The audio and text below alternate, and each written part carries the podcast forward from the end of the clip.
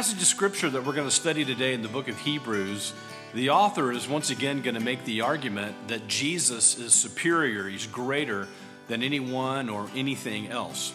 And he's going to use an example of the tabernacle, the tent that Moses built in the Old Testament, where the presence of God dwelt. And he's going to say that Jesus has a superior ministry than Moses or the Old Testament because Jesus is carrying out his ministry not on a tent on this earth, but actually in heaven itself.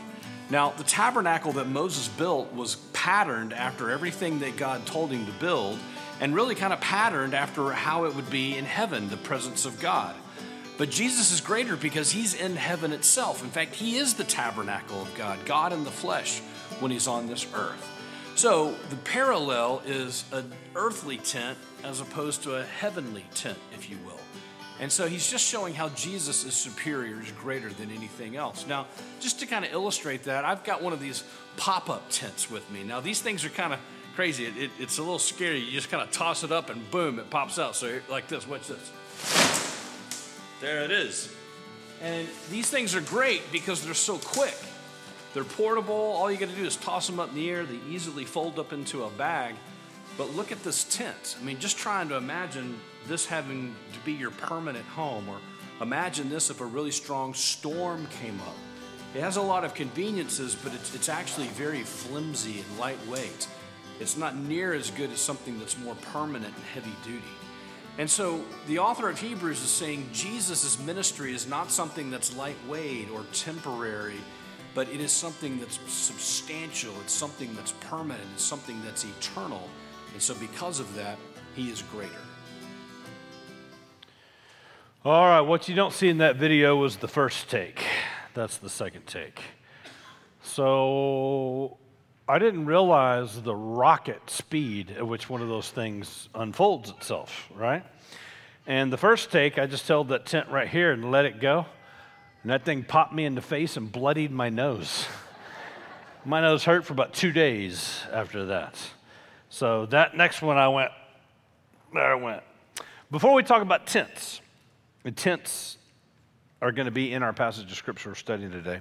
I want to talk about shadows because shadows are also in our passage of scripture today. And uh, both the tent that I showed you, the little temporary one, and a shadow both, both really kind of make the point that the author is making in our passage today. So, this is a picture of a shadow right here on the screen. It's the shadow of a family. And uh, the thing about the shadow of a family is it doesn't really show you any of the substance of the family. You don't see the relationships, you don't see uh, the love, you don't see the struggle, you don't see the substance of what family is just in a shadow. It's just a shadow. That's all that it is. Shadows actually are the product of something that is the real thing, something that is the substance of the thing. Uh, here's another picture. this looks like kind of a ferocious monster. It's a shadow of something that looks kind of fearsome. But uh, you look at that and go, wow, that looks mean. That might could eat me. But then you look at the next picture and you realize, ah, the shadow is nothing. There's no substance to that. It's, it's, it's just somebody with hands making a little hand puppet kind of type of thing. So that's the thing about shadows. They really don't have any substance. The shadow of a dog cannot bite you. The shadow of a burglar cannot steal from you. The shadow of a truck or a car cannot hit you and cause damage. They're just shadows. And so, what really matters is the substance. And that's what we're going to talk about today in our passage of Scripture. So, if you'll take your Bible and turn with me to Hebrews chapter 8, we are going to study today the first six verses of Hebrews 8. and just a reminder before we read that what we're doing in the book of Hebrews, really all of the book of Hebrews up to this point, but particularly in these last few chapters, we're kind of on a, on a staircase here. We're, we're, we're on a progression, we're on a gradation of the author of Hebrews making the argument of the superiority of Jesus. And, and kind of with each passage, there's kind of a step. There he goes a little higher in that. In fact, you could go all the way back to chapter one. Jesus is greater than the angels, and then he's greater than Moses, and then greater than Abraham, and with Melchizedek. And then you get to this idea of the high priest, and Jesus is greater than all these priests in the Old Testament, and uh, he's greater than the high priest on earth. And now you come to chapter 8, and it's like you take another one of these steps up. And where the author of Hebrews is going to put Jesus is right here in heaven itself. And so, what makes Jesus greater than anyone else or anything else or any priest or any ideology, doesn't matter. One of the things that makes him greater is the fact that he's there in heaven itself. All the rest of this was taking place on earth. But Jesus is uniquely qualified to carry out this work and to do it for us in heaven. And this is what he says then in chapter 8, verse 1. Now, the point in what we are saying is this we have such a high priest, one who is seated at the right hand of the throne of the majesty in heaven, a minister in the holy places in the true tent that the Lord set up, not man.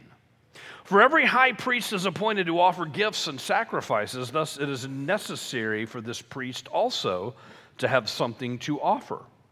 Now, if he were on earth, he would not be a priest at all, since there are priests who offer gifts according to the law. They serve a copy and shadow of the heavenly things. For when Moses was about to erect the tent, he was instructed by God, saying, See that you make everything according to the pattern that was shown you on the mountain. But as it is, Christ has obtained a ministry that is as much more excellent than the old as the covenant he mediates is better, since it is enacted on better promises.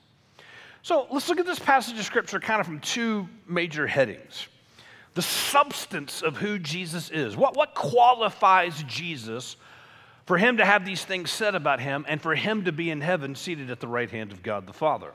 And then also just the superiority of his ministry. What he is doing as our high priest is far, far superior than what any priest on this earth or in the Old Testament ever did for us. So let's talk about the substance of who Jesus is and what qualifies him to have these things said of him.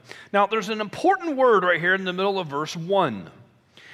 He says, We have such a high priest. What does the such refer to? Right? He is such a person. He is that kind of person. He is that kind of priest. What does the such refer to? Well, the such refers back to the very last phrase of chapter 7. Chapter 7, verse 28 here is God who appoints a son who has been made perfect forever.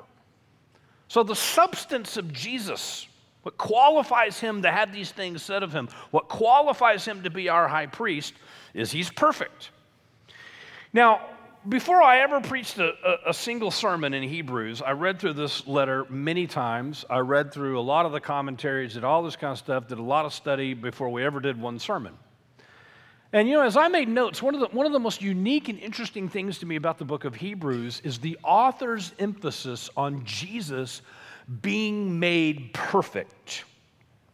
Now, up to this point, we get to chapter 8. This is now the third time that the author says Jesus has been made perfect. Now, when you hear that phrase, that ought to cause you a little bit of concern. So, well, wait a minute, he's been made perfect, as in he was imperfect before. In fact, one of those, one of those references, one of those three that I refer to, is on the screen right here in chapter 5. Now, look what he says. You, almost have a little bit of a double whammy of heartburn in this one. Although he was a son, he learned obedience. Stop. He learned obedience, meaning that he was not obedient before. No, that's, that's not what he's saying. Uh, through what he suffered, and then being made perfect. Stop. Being made perfect, does that mean that he was not perfect before? No, that's not what he's saying either. Made perfect, he became the, he became the source of eternal salvation to all who obey him. Now look at that, look at that verse right there. What's the connections with him and obedience and perfection? What is it? The suffering and being the source of salvation. What's at stake right here, what, what, what's being referred to here, is the incarnation of Jesus.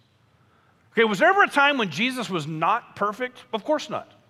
Uh, Jesus has no beginning, He has no end because he is God. And by the way, let me just say very clearly up front before we kind of do some God the Father, God the Son kind of talk. Uh, many times, especially in us in, in our Baptist circles, we kind of work in a little functional subordination that, like, we kind of in our mind think the Father is the top notch, then it's the Son, then it's the Spirit. Father, Son, Spirit are all absolutely equal members of the Trinity. There is no subordination of one to the other, there is not an inferiority of one to the other. Father, Son, Spirit are all perfectly equal. But here's Jesus, right? And so he comes to the earth in the incarnation through his suffering, and now in coming to the earth in the form of flesh and blood, becomes the source of our salvation. So, has Jesus always been perfect? Yes. He's always been perfect. He is perfect right now. He will always be perfect. So, what in the world is the author getting at when he says that Jesus has been made perfect and that he uh, is learning this obedience thing? Okay, so, so here's basically what's happening. What's happening is here's Jesus who has always existed, he has no beginning. But Jesus, at some point now in history, comes to the earth and takes on flesh and blood in the incarnation. So in this in this first Christmas, right?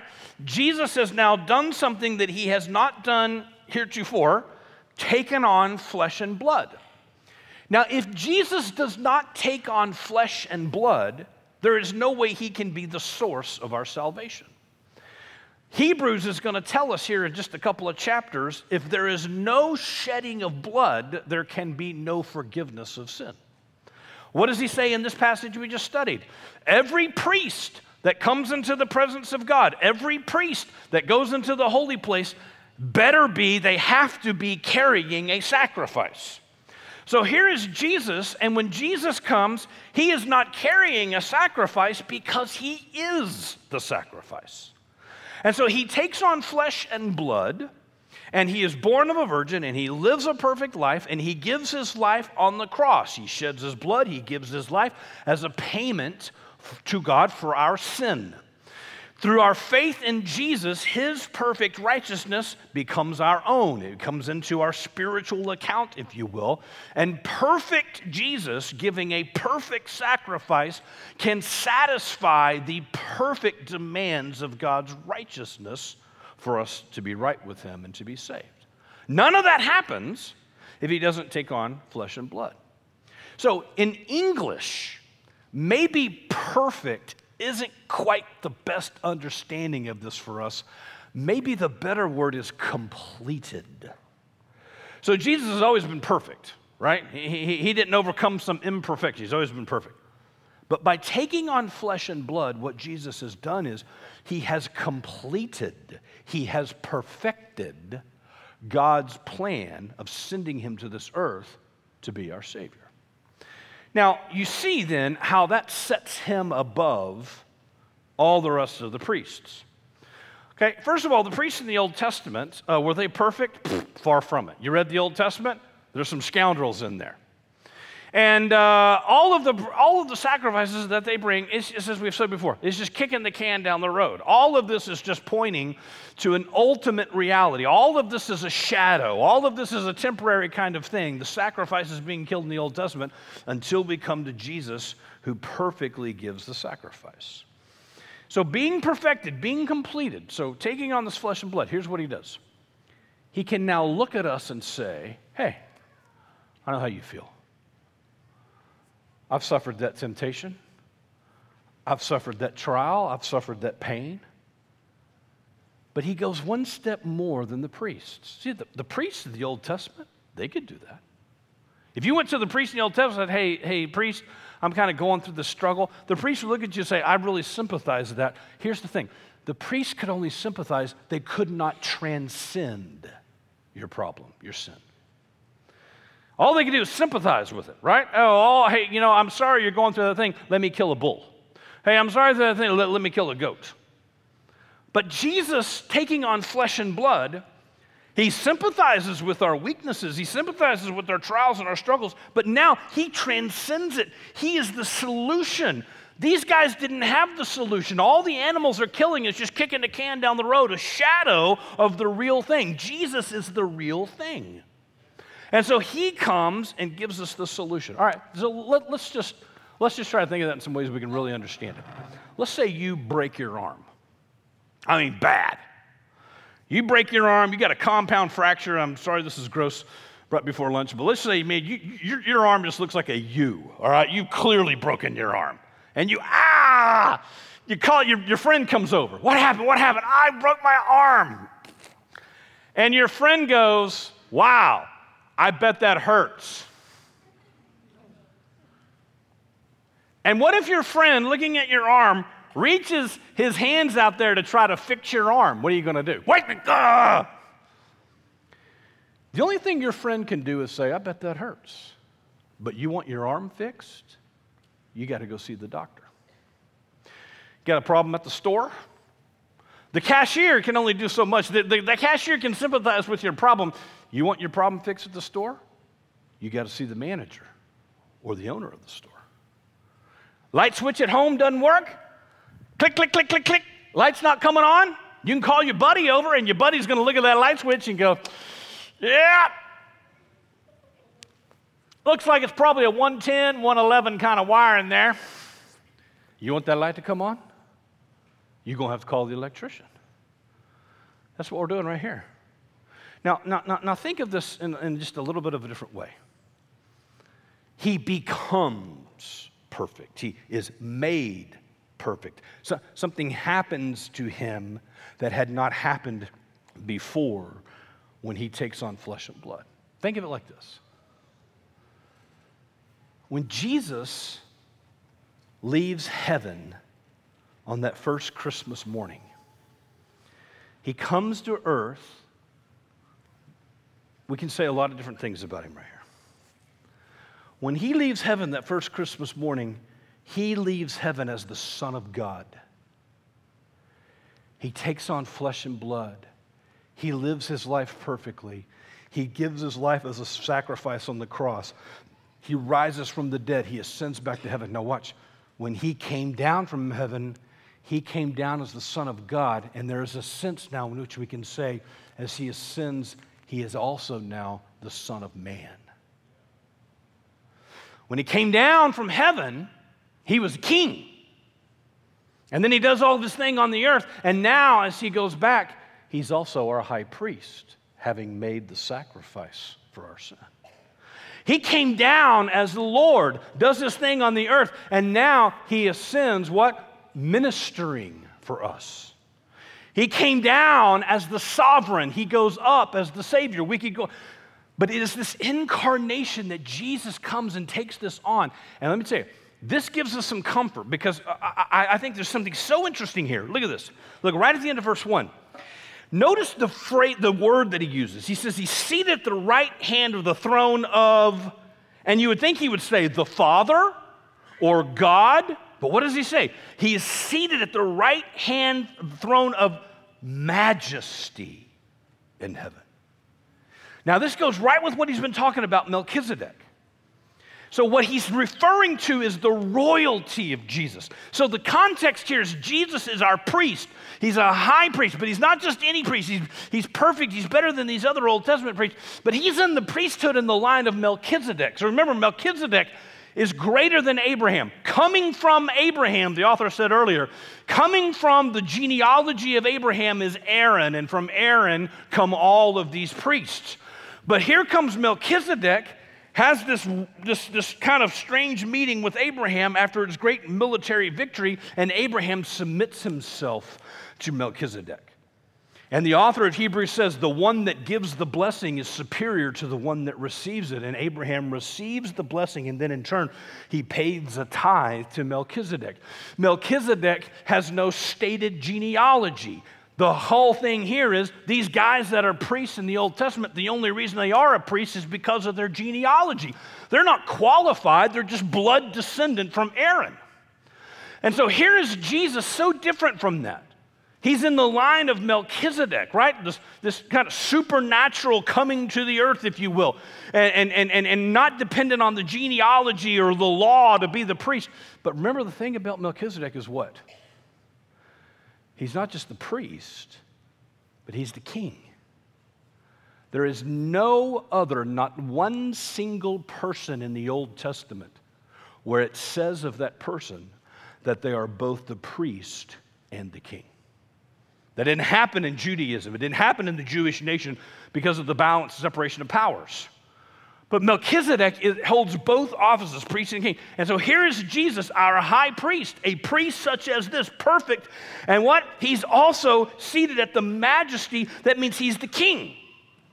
Now, here's where this is really comforting for us, y'all. Go back and read the Old Testament. The king was a pretty big deal in terms of the hope and the blessing and the fortune of the nation. And the kings would come and go. They would all have the succession. So you, go back to the very first one, and you have Saul, and then you have David, and then you have Solomon. And then the empire splits Israel to the north and Judah to the south. And then a lot of the rest of the Old Testament is just the succession of kings. And you would have a good king, and then you'd have a lousy king. I mean, his very own son would be so, this good, this good king would fear the Lord, uh, uh, follow the word, tear down the, uh, the places of idolatry. But then his son would be a lousy king and ignore the Lord and put up the idolatry and all. And you have a lousy one and another lousy one. And you might have a good one and you have a lousy one and a lousy one. And kind of the hopes and fears of the nation were kind of pinned in the character of the king. So there's two massive things at stake right here, right in this text. Here we are as Christians, and we have submitted ourselves to a king. And the great news for us in this is that, first of all, we have a king that is eternal. He's not going anywhere. There will be no one that succeeds him. Other kings, there's always a successor. Why? Because they're going to die. Jesus never dies. Jesus will always be the king. He's not going to resign. You're not going to impeach him. He won't quit because he's bored. And when you came to Christ and gave your life to follow him in faith, you did so not having to worry about, wow, I wonder who Jesus' successor will be. I wonder if we'll get a good king. And by the way, you can relate to this a little more than maybe you think. Are you going to have a good semester next, next semester? I don't know. Am I going to have a good teacher? You go into a good school? I don't know. Is the principal good? That new church going to be a good church? I don't know. Is the pastor good? You going to like that new job? I don't know. Will the boss be good? Is our mayor good? Is our senator good? Is our governor good? Is our president good? You see how a lot of the times it ebbs and flows with the character of the leader? So the first thing is you have one leader forever. And the other thing is not only do you have the one leader, he's perfect. It would be one thing if you were stuck with a bad boss for eternity. But we are all stuck, if you will, with a perfect boss who loves us indescribably. And so, man, that is such good news right here. Now, look at this next thing. He's perfect. But we also see in this passage the power, because look what he says. He's in heaven, and what's he doing in heaven? He is seated at the right hand. Now, what's going on here is what he has been to me, alluding to kind of back and forth a little for the last several passages this whole idea that Jesus not only has the authority, but he has the power.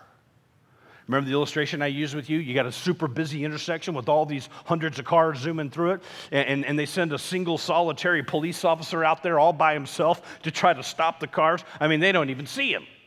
Now, he has the authority. He's a duly licensed member of law enforcement. He has the authority, but he doesn't have the power.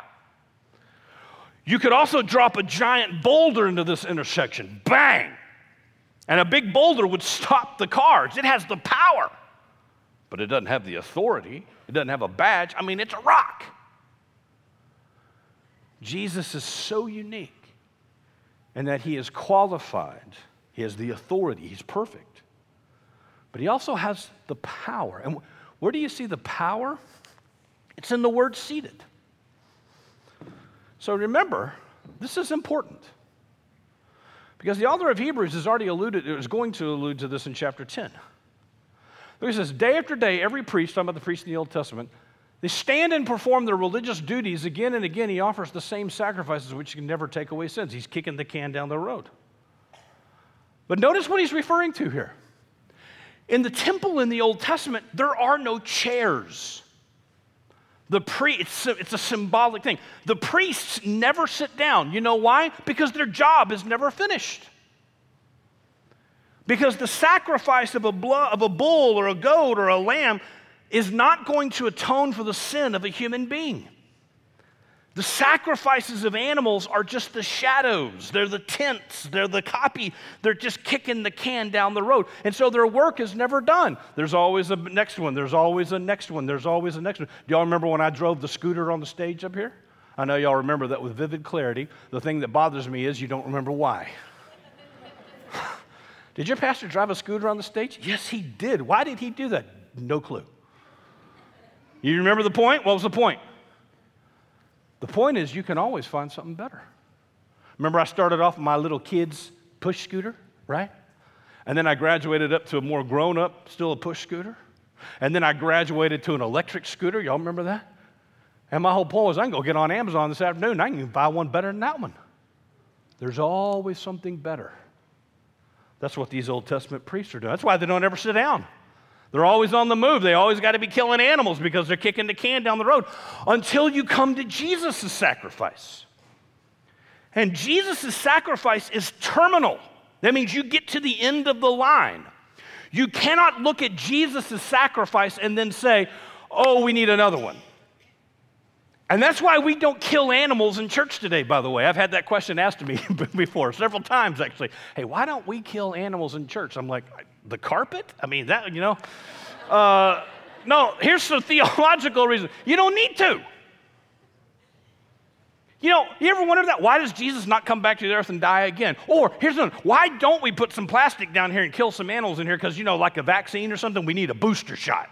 Right? We've sinned an awful lot in 2,000 years since Jesus died. We need a kind of little bit of a booster here for to say, No, you don't need any of that. Why? Because his sacrifice was perfect. You don't have to, you can't look beyond. You, you, you get to stop kicking the can when you hit perfection. And so that's why Jesus is seated, because he's done. There, there, is, there is no more cross waiting for Jesus. He's already done it, it's already completed. And so when he is seated, see how he's different than the priests? Oh, they're always moving around, kicking the can, kicking the can, kicking the can. But Jesus comes and brings his sacrifice, and then he gets to sit down. It's a symbol, it's a picture of rest. I'm done, it's finished. You see it? Now, you want something that's going to encourage you? What's this? Uh, look at these two verses right here. Whoops. Look at these. Watch what Paul does with the same thought. Look what he does right here in Ephesians. He says, God raises us up with Christ. He raised us up with Christ and he seated us with him in the heavenly realms in Christ Jesus. And you know what's fascinating to me about that? Look at that. Past tense. Not will seat you. No, this is such a done deal. He has done it. It's, it's, it's a done deal. Put it in the bank.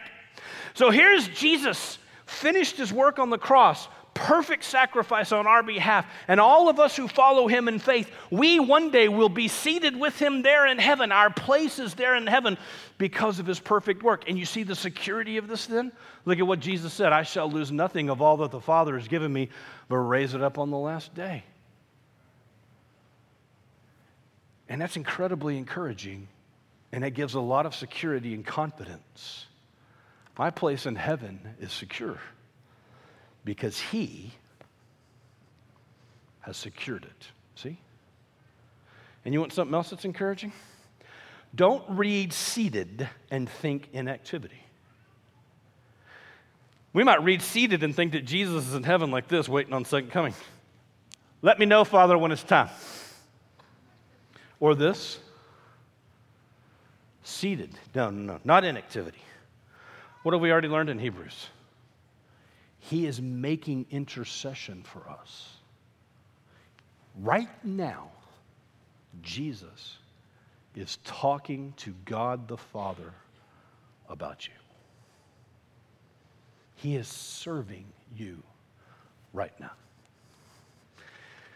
Most people in this room won't even know who these, you won't know who Chuck Colson is in the foreground. Sadly, some of you won't even know that that's Richard Nixon, who was president of the United States at one time. Chuck Colson was one of Nixon's aides, ended up being kind of the guinea pig in Watergate, went to jail for it. In jail, comes to faith in Christ. Writes a number of great books. And one of the books that Colson wrote, he tells a story about sitting in the Oval Office with Nixon, and Nixon's looking out the window, kind of doing some deep thinking. And Nixon's looking out the window, and he says, You know, Chuck, it occurs to me that people want their leaders to be a little better than they are, to be greater than they are. And then Colson said he used this word. He says, People want their leaders to have a certain aloofness from the people. Kind of ivory tower idea. And Colson, writing his book, says, You know, Jesus is the dead opposite of that. Now you think about it. Does it get any greater and any more powerful than Jesus? Seated at the right hand of the Father? I mean, let's, let's, just be, let's just be honest and real for a minute. You know, Jesus made everything that exists with the Word. If he wanted to, he could destroy everything with the Word. That's power. And you think a person of, who's perfect and a person with this authority, a person who is God, a person who can create or destroy the world with a word, that person, and what is that person doing with all that power and authority? He is serving you. That's mind blowing. What was the last thing Jesus did for the disciples before he went to the cross? What was it? He washed their feet. How amazing is that? Next time you're struggling, next time you're going through a pretty rough time, I want you to know and remember you have an eternal priest enthroned in emerald above a crystal sea with millions of the heavenly host praising him. And what is that individual doing? He is serving you. That's pretty amazing. That's the picture we get of our great high priest. Now, let's look at this last thing. Let's talk about his ministry. Let's look at the rest of this. So in verse 2, look at it. Jesus is a minister in the holy places, he's in heaven, in the true tent that wasn't built by a man, but was set up by the Lord himself. Now, what's he talking about? He's obviously talking about uh, the tabernacle. By the way, it's interesting for, the, for these, these Jewish Christians, these Hebrews right here. You know, when you read early Jewish writings, one of the criticisms they have about Christianity is Christianity can't be true, it can't be real, because Christianity doesn't have a priest. Yeah, it does. Jesus. It's just not a human priest or earthly priest, it's the Son of God. So you see what he says here in this passage of Scripture. So Moses builds this tent. And it's a man made tent and it's a temporary thing. And he says it's a pattern. So when Moses is up on the mountain getting all the instructions from God, one of the things he got up there was how to build the tabernacle. So the pat- tabernacle is this rectangular structure made out of curtains. And it's got all the things, the, the, the, furniture in it for the sacrifice and the Holy of Holies and the Ark of the Covenant and all that in there. Now, don't, don't mistake this as a physical representation. When we go to heaven one day, heaven is not going to be an, a long rectangle with curtains around it. But all the symbolic spiritual stuff is in there about the sacrificial system. So, all of this, you'll see, is a shadow. All of this is a type, it's a temporary tent. And all of this is pointing to the final, to the real, to the ultimate presence of God in heaven. And you see the difference he's making, just like my video. See the difference that he's making? Now, watch this. Don't read this stuff in the Old Testament go, I don't need that, or oh, that's false. That, that the tabernacle was false. No, it's not false. It's true. It's good. It just wasn't ultimate. It, it, it's pointing to the final, it's pointing to the real thing. All these sacrifices pointing to the sacrifice of Jesus. What is the tabernacle doing? It's pointing to heaven where we will be in the presence of God. So I want you to think about this like this. I just brought this from my office. So pull this off my bookshelf. Football helmet. This is a cool helmet. I mean, it's good right? I wish you could see the detail from where you are. It's got incredible detail. It's got the logo, it's got the, it's got the, the, the, the, the, the, the straps, the, the hook, the buttons. It's got the, the brand name on it, the American flag. It, has got, it's got, even got the padding in here. It's got the chin strap. I mean, this is a pretty good, exact replica. This is a cool deal, but the problem is, I ain't to try to wear this on a football game. It's good, but uh, it's not that good. What does a little helmet like this do? Well, it points us to the real thing, doesn't it? Now, I'd wear this and go play football. Well, not at my age anymore, I wouldn't. This is what he's talking about. This is the tabernacle. This is the sacrificial system in the Old Testament. All of that is pointing to the real thing. And this is what we have to remember in this passage. And I go back to this whole idea of seated. This, this is it. This is the final thing. You, you, you're not going to find anyone better. You're not going to find anything better. It's all finished, it's all done. Do you know? Was really not until the 1800s that we really, truly, truly understood the, the form, if you will, of the Greek that the New Testament was written in. In fact, lead, all the way up into the 19th century, a lot of scholars thought that the Greek of the New Testament was written in some kind of a sacred, mysterious, almost kind of supernatural kind of dialect because the Greek of the New Testament is not like modern day Greek. It's not classical, it's not Attic Greek, it's, it's, it's what we call Koine Greek. And we didn't fully understand that until Deissmann and some of his gang finds this, this set of papyri in, in Egypt in the 1800s. And what they had uncovered in this papyri is it's, it's a whole bunch of uh, marketplace documents. And they realize, oh, wow, goodness, the Greek of the New Testament's Koine Greek. The Greek of the New Testament is like marketplace, it's like the everyday working man's Greek. It was written like that so everybody could understand it. So if you read Deissmann's work upon this, you know, when he says one of the things, one of the words that they kept finding in all these uh, marketplace kind of legal documents was this word in Greek, tetelestai. Tetelestai, translated in English, would mean uh, it is complete or it is finished. And so Deissmann would say, well, you, know, you, you find this document, like they're selling property, and the buyer's signature and the seller's signature, and then somebody had kind of written on there, to tetelestai, finished, done, completed, put it in the bank.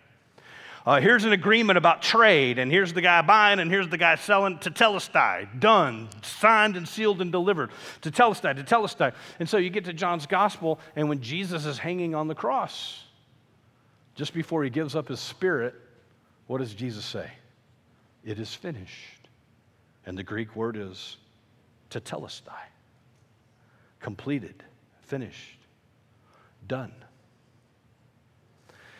And so, friends, you read this passage of Scripture, and it gives us tremendous encouragement and tremendous confidence that Jesus has finished, He has done, He has completed everything that is required for us to do to be saved.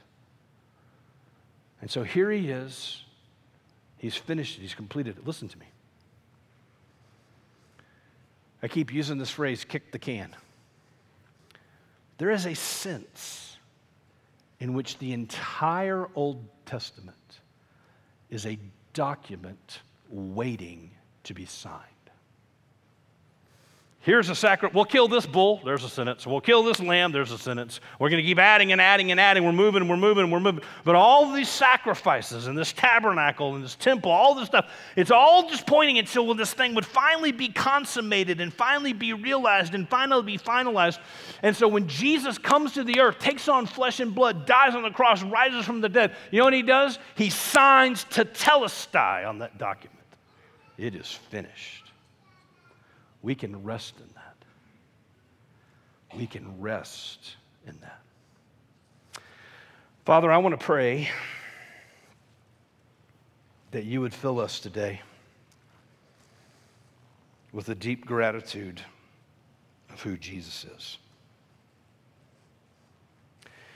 Would you help us understand, Lord, his perfection and his power?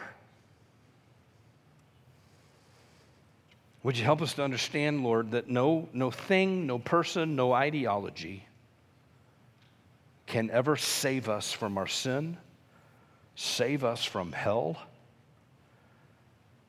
and really lead us to flourishing. Father, other people, other things, other ideologies, they promise a lot. They never can deliver because they're not qualified and they don't have the power. Would you help us to realize today, Lord, there are plenty of things out there that can sympathize with our situation in life, but none of them can transcend the problem of our sin. And so I pray today, Father, for anyone listening to me, that they would come in faith to follow you, Jesus. Speak to their heart. I pray for anyone today, Lord struggling, in difficult time, that they would realize their leader, their king, is eternal and perfect and all powerful. And Lord, amazingly, you want to serve us and love us. And so, Lord, we come with humility and gratitude to you today. Help us to receive you, to follow you, to believe in you, regardless of the price or the cost. And we ask these things in Jesus' name. Amen.